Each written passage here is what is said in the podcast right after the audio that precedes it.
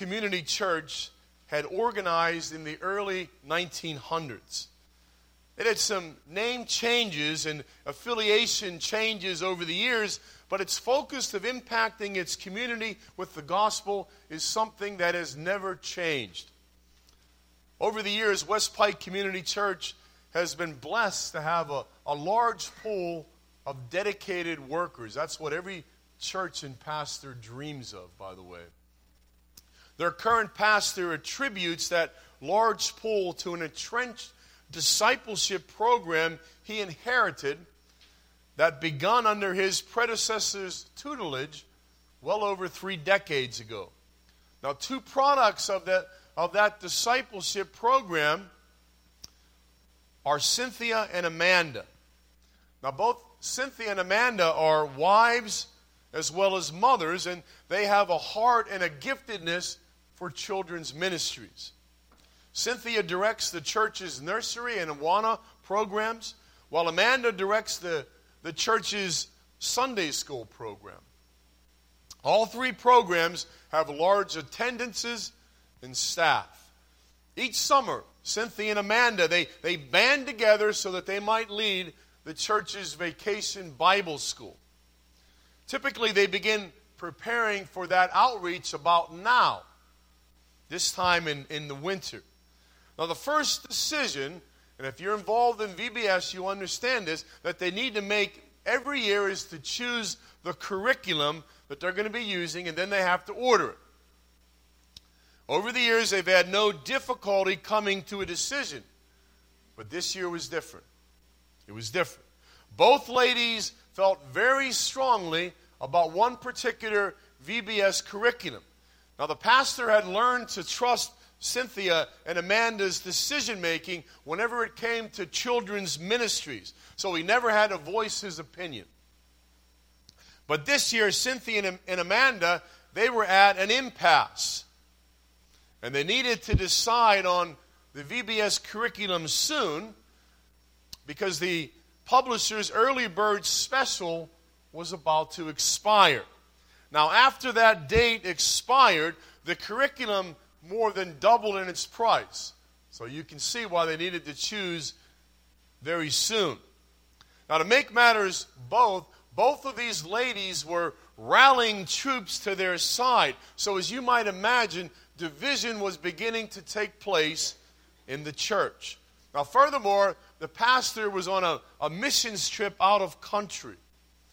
His estimated time of arrival back in country was past the, the early bird special, the closing day.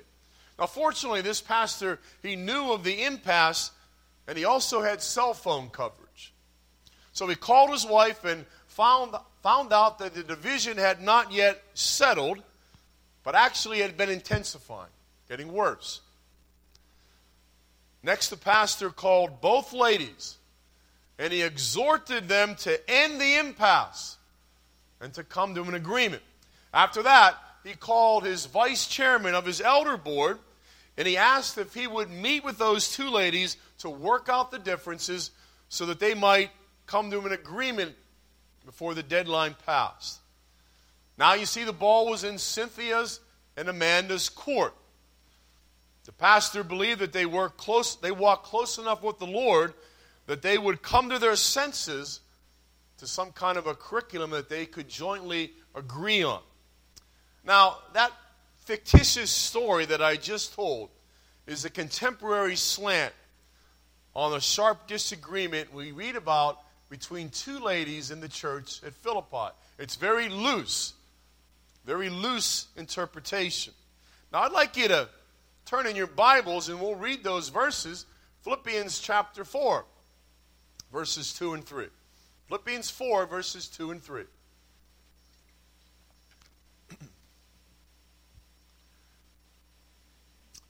Apostle Paul is writing. He writes, I plead with Euodia and I plead with Syntyche to agree with each other in the Lord. Yes, and I ask you, loyal yokefellow, help these women who have contended at my side in the cause of the gospel, along with Clement and the rest of my fellow workers whose names are in the book of life. Let's pray. Our Father, we thank you for this word. And we ask that you certainly might speak today. I pray that you would use these feeble words of mine for your glory. I pray that your word would be rightly divided. We ask, Holy Spirit, that you would be our teacher and our guide, and truly, truly may I be hidden behind the cross of Christ. We pray this in his name. Amen. Amen. So, what do we know about those two ladies that are mentioned in our text? Well, honestly, we don't know much. But let me share some of the things we know. First, we know their names were Euodia and Syntyche. We know that's their names. Now, Euodia means a prosperous journey, while Syntyche, her name means a pleasant acquaintance. A pleasant acquaintance. Now, second, we also know that there was a, a sharp disagreement between the two of them. But we aren't told what that disagreement centered on. Now, in my loose interpretation, I, I imagine it as being a, a problem on trying to come to a agreement on, on, on vacation Bible school material. That's just what I was, my thought on that one. Obviously, that wasn't it. That wasn't it. But I am going to give you a better opinion momentarily. So just hold that thought. Now, early in his letter, Paul had addressed an apparent dissension in their assembly. He addressed that early on in the second chapter, verses 1 through 4. Now, many scholars believe that Euodia and Syntyche's difference of opinion was really the cause or the catalyst of that dissension. At the very least, Euodia and Syntyche were not living up to their names, and that's why I gave you their names. Because Euodia wasn't being very prosperous, and Syntyche wasn't being very pleasant. Now, third, we also know that these two ladies had labored alongside Paul in the furthering of the gospel. He tells us that. Now, some scholars believe that Euodia and Syntyche were members of the women's prayer group that Paul and Dr. Luke had ministered to next to a, a river outside of the city gate in Philippi. And you, you might remember that from the book of Acts. Now, from that group, Lydia was the one that we read about. She was the first converts of Paul in Philippi. Now, if Euodia and Syntyche were two women who were also in that group, and it's very possible, then they would have been charter members of the church in Philippi. It's possible. And finally, we know that Paul encouraged this reconciliation between Euodia and Syntyche. I already said we're not told what their disagreement centered on. But I have a sneaking suspicion that it really centered on methodology. Methodology. Let me tell you why. I say that because these two women, they appear to have been very devoted and, and steadfast, we might say, in their service to the Lord. Thus, I don't think their disagreement, their division had anything do, to do with the church of Philippi's mission of, of reaching the lost and edifying the saints. But probably had everything to do with how they're going to accomplish that mission, how they're going to reach the lost, how they're going to edify the saints. Now, besides the fact, it's been my personal experience that methodology is usually the reason behind most disagreements in the church. We know we have to reach the lost. We know we have to edify the saints to help the saints grow, but we often differ on how we're going to accomplish that, what needs to be done. So, probably that was also true in that day. Probably. Now, at the conclusion of this message, I'm going to be asking you if you need to cast aside your slants or personal agendas so that the gospel may proceed unimpeded. So be thinking about that. Because you see, each of us comes to the table with particular slants and personal agendas related to how that we think ministry should be accomplished. Every one of us. Now the problem is this there's about a hundred of us, give or take, not now, but using pre pandemic attendance figures. About a hundred. Now that means we got a lot of opinions out there, then, don't we? A lot of thoughts on how we should be doing ministry. And many of those thoughts are actually biblical. Many of them are accomplished, but you know, the only really opinion that matters is the Lord's. Do you believe that? Do you believe that? Okay. Since the church's unity is so vitally necessary, Paul articulated three of unity's requirements in that text that I just read. Three. Now, we're going to take the time to discuss each during the body of today's message. Now, all in all, today's theme is this unity is always worth the effort. Now, it's not just sometimes worth the effort. Unity is always worth the effort. And if you don't remember anything else I say today, remember that. Unity is always worth the effort. That's our theme. Let's say that together. Unity is always worth the effort. And sometimes it is an effort, isn't it? So let's begin. Let's begin. The first requirement of unity that Paul articulated in today's text is this unity requires desire. Desire. Now, of course, Paul had that desire. And that's why he used pen and paper so that he might articulate it. I want you to understand it's, it's doubtful. The disagreement between Euodia and Syntyche was something that was a private matter. That, that's doubtful. Rarely do disagreements of, of this magnitude ever remain private. Perhaps they start out like that, but then they begin to leak and infiltrate the church. So I suspect that it was common knowledge that Euodia and Syntyche were warring with, against one another. And that's why Paul addressed their disagreement through his letter so that it could be read publicly. If they didn't know, they were going to find out because this was to be read publicly. Now, I suspect that Paul also wanted the Philippian church to know that he was well aware of their disagreement and he was addressing it. Now, the ball was in their court. Paul was hoping to use this letter as leverage of sort so the two ladies would work out their differences before any further division would occur in the church. Remember, we already said many scholars believe the disunity the church at Philippi was experienced centered on the sharp disagreement that these two ladies, Euodia and Syntyche, had with one another. Now, for the next several minutes, let me discuss with you who does and who should desire unity. Who does and who should. Now, first, we're going to discuss the one who desires unity. So, who is that one, you ask? Well, it's Jesus. Jesus desires unity, he desires it. How do I know that, you ask?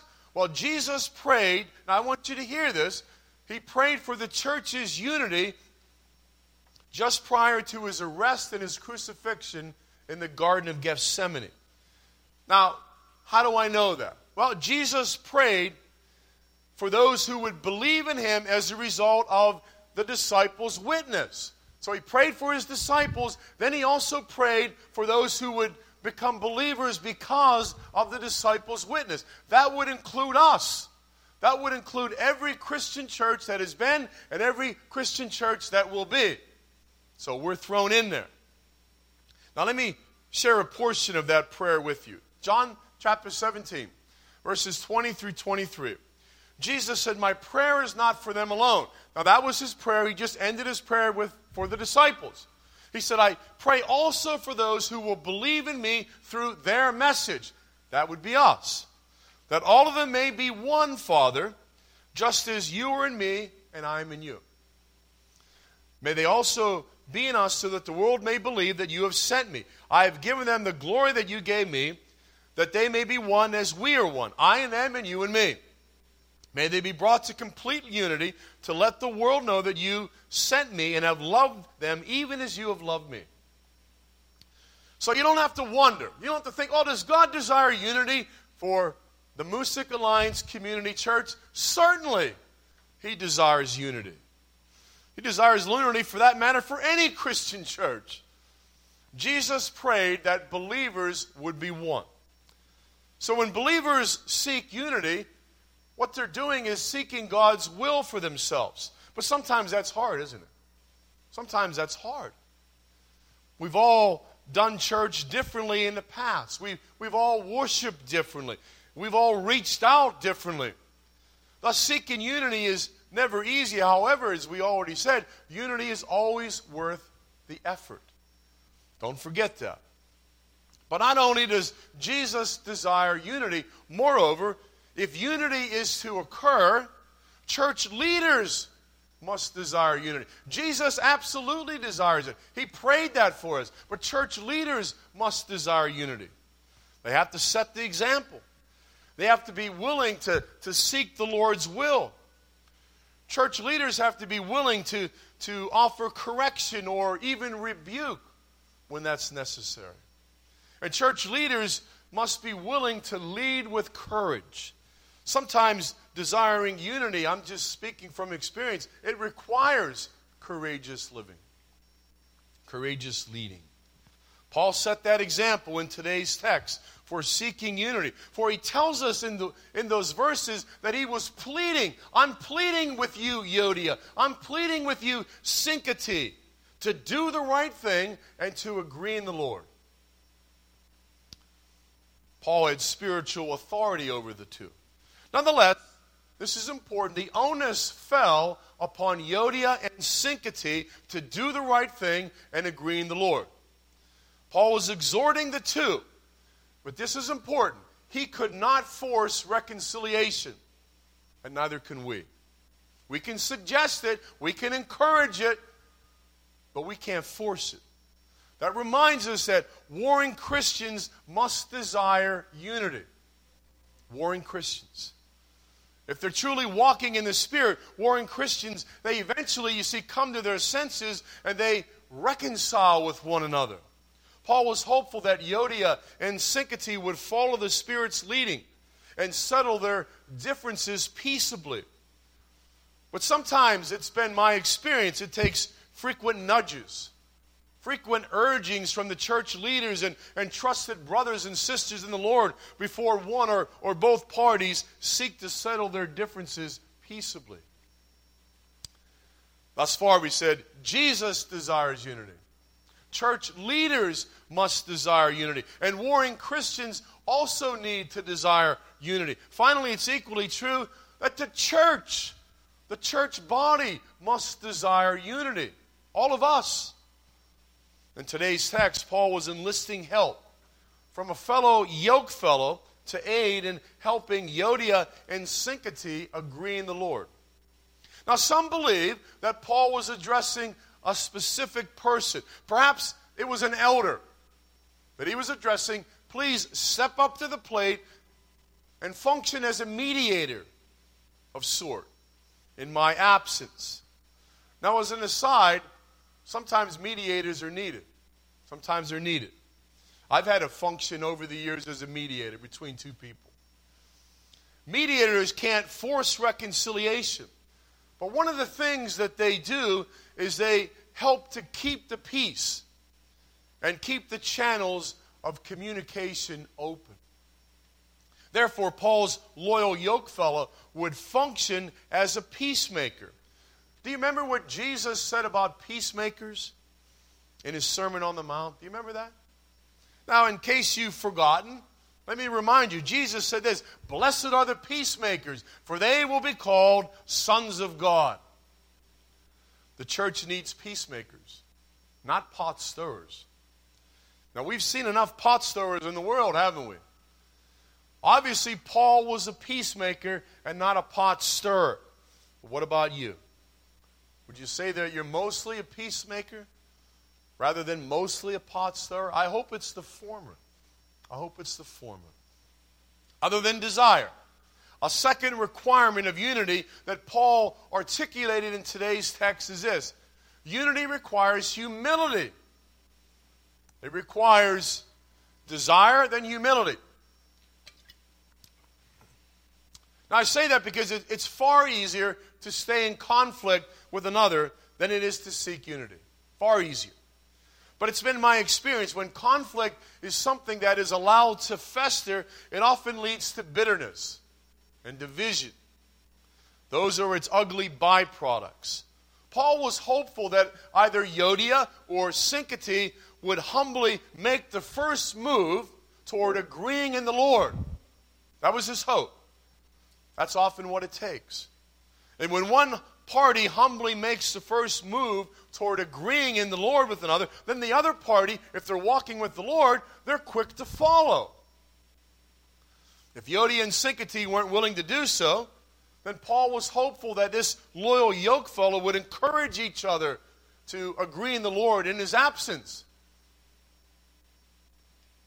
So let me quickly share with you five means that unity is personified in humility. Now, these are not exhaustive by any stretch of the imagination. These are also not earth shattering, but they are, I think, worth mentioning.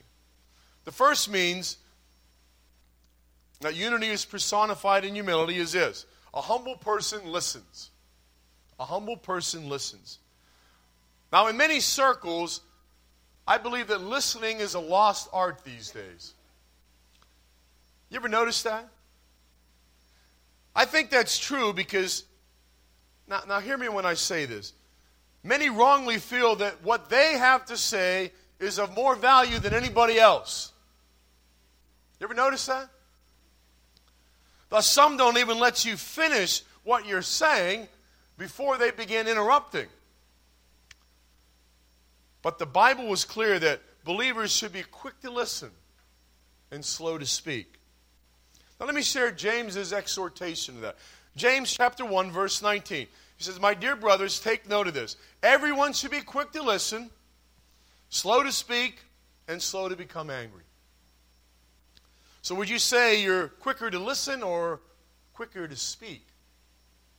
A humble person values what another says, so they're much quicker to listen. Now, other than listening, what other means is unity personified in humility? Well, here's a second means. A humble person casts aside personal slants, excuse me, slants or personal agendas. Slants or personal agenda. They cast those aside. They do so because they realize that they're not always right and there are other ways of doing things. I would think that most of us have worked with that boss who's my way or the highway. You ever have a boss like that? We all have, I think. Maybe he's your boss now. You don't want to raise your hand because he might be in the sanctuary. Their inflexibility and rigidness stifles free thinking. But let's be honest there. Just because something's worked in the past doesn't necessarily mean that it's always going to work in the future. That kind of thinking has been the demise of, of many churches. Well, we've always done it this way, so we always need to do it this way. Now, that may be true, but it also may not be true. Perhaps it might be appropriate for you to mull over any slants or personal agendas that you bring to the table, for we all bring some, including me. I've got mine too. But the question is this Are those slants and personal agendas God's will for this church? Our third means where unity is personified in humility is this a humble person admits their faults and shortcomings, they admit them. They realize that they're not infallible. They, they realize they're flawed. So they're, they're quick to admit those flaws. Do you realize this side of glory that, that you're flawed? Do you realize that? And are you quick to admit those faults and those shortcomings? See, a humble person is.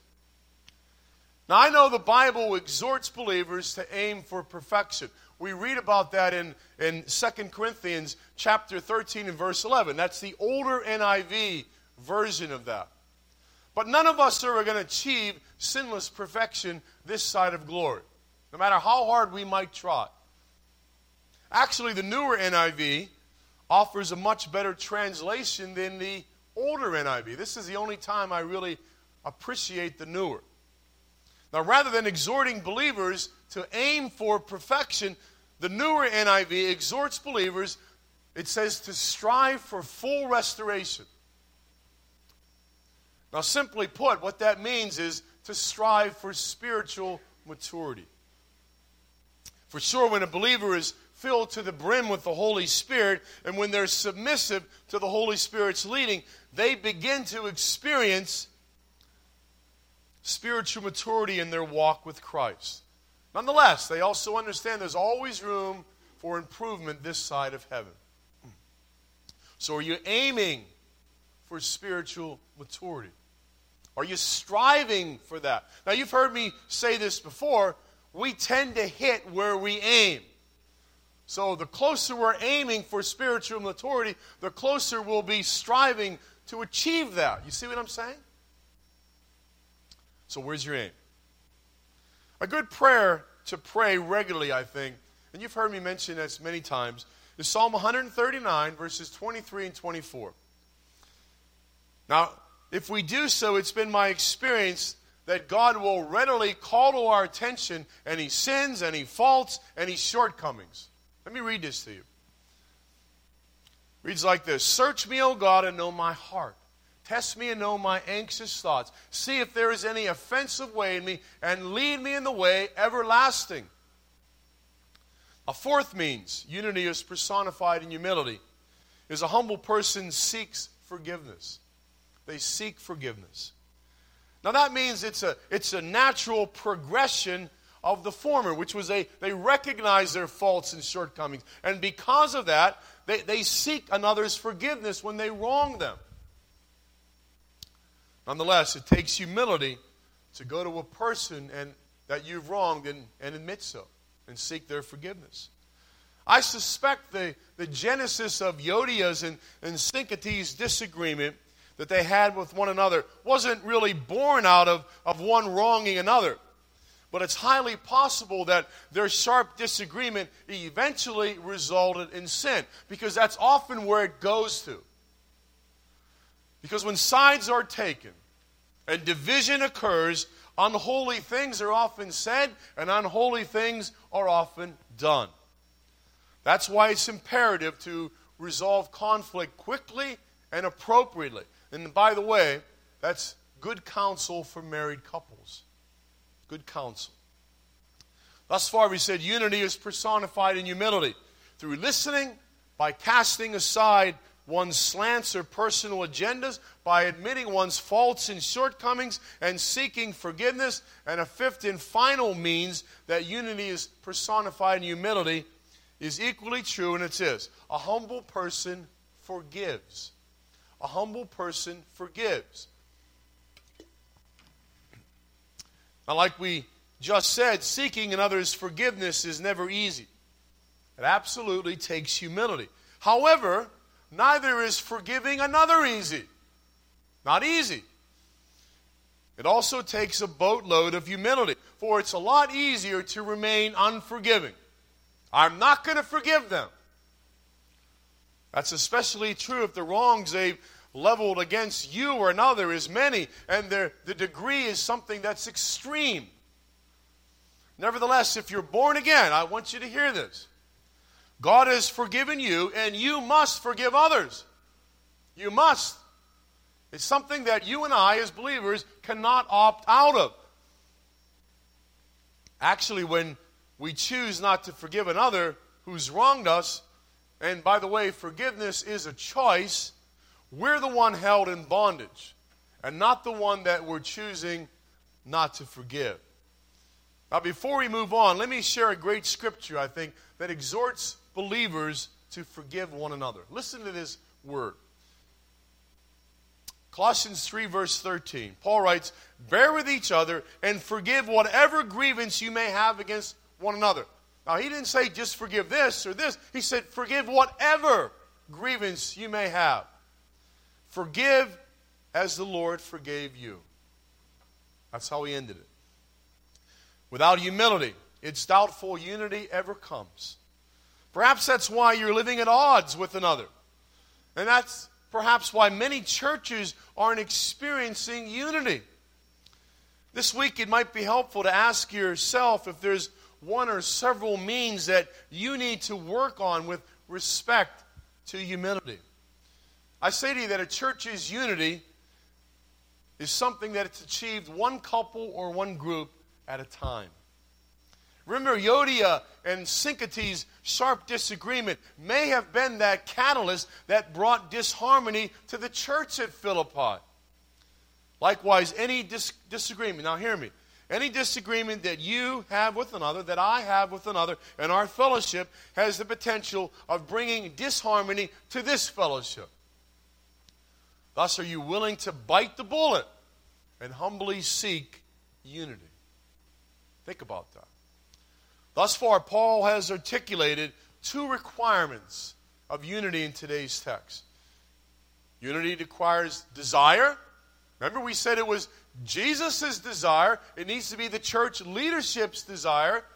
It also must be the desire between those two warring Christians and the church body's desire.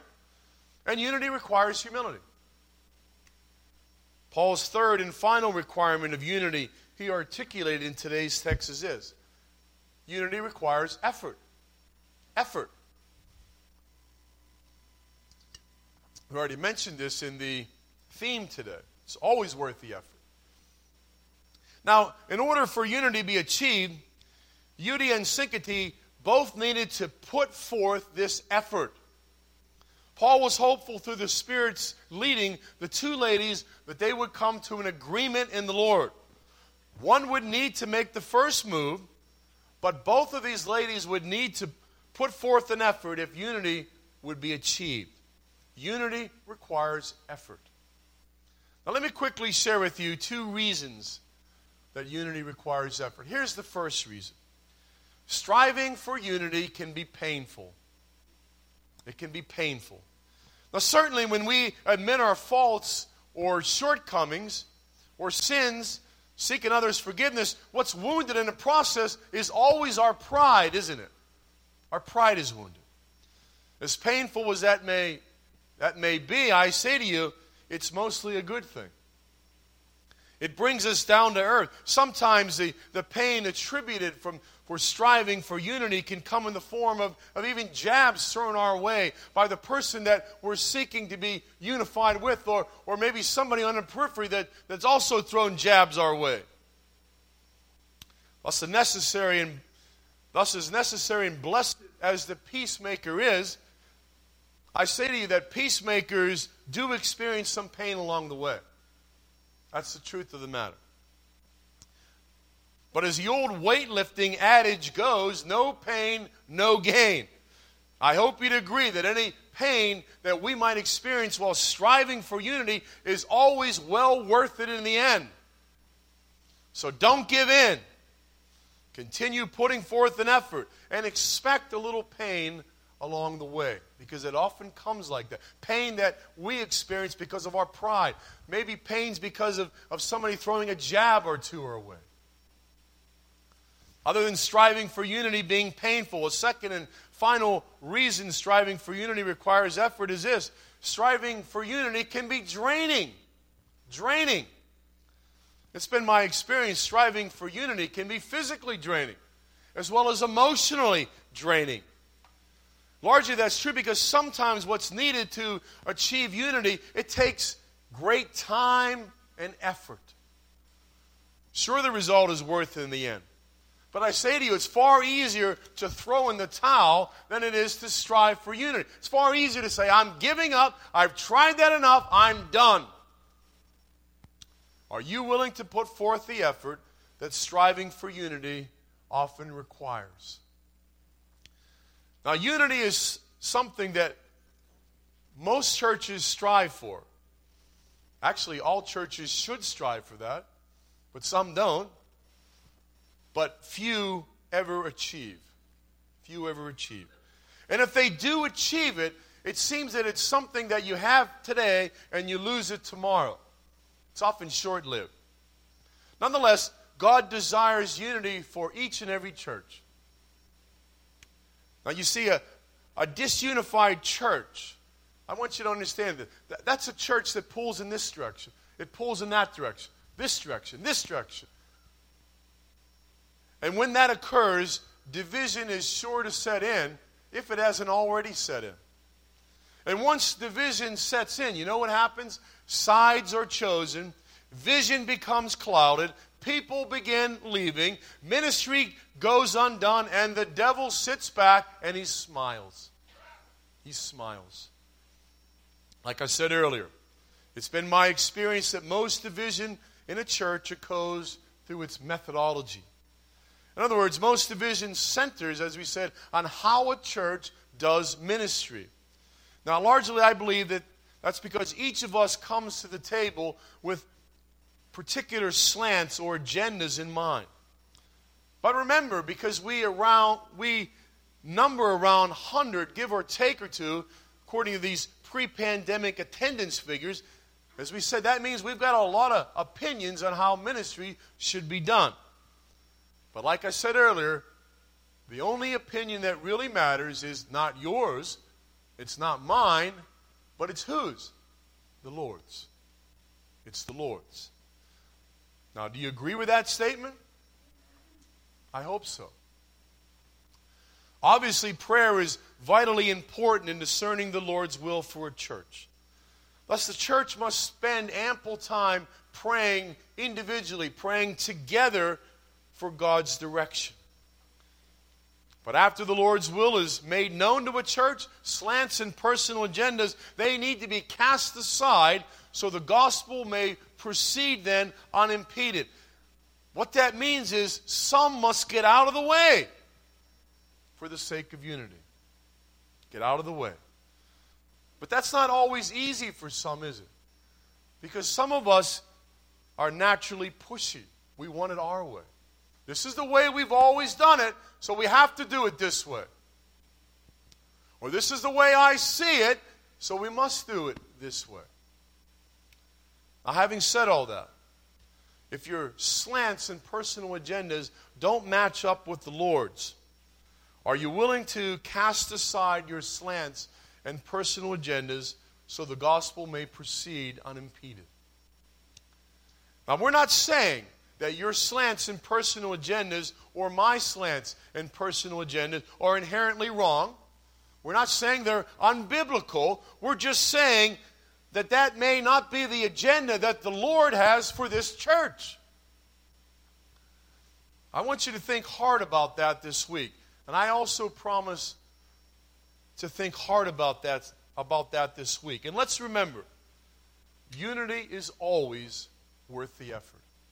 Let's say it again together. Unity is always worth the effort. Let's pray. Our Father, we know that it's your desire that we be unified. Jesus prayed that for us way back in the Garden of Gethsemane. So you want us to be unified. Help us to achieve that unity so the world may know that you exist. And so the world may know we're one. We're going to have differences. We're going to have opinions on how we thinks how we think things should be done. But may we be willing, all of us, to cast aside those slants and personal agendas if it doesn't align with what you desire for this church. That takes humility. And if we've wronged another, may we be humble enough to come to them and seek their forgiveness. Thank you, Lord, that you are such a good and gracious God. Thank you that you desire unity. And Lord, may we desire that as well. May the church leadership here at MAC always desire that. And may you be glorified, we pray. Father, we just thank you for the wonderful hope we have in Christ. We pray this in Jesus' name, and all God's people said, Amen. Now let's stand and sing our last hymn together, please.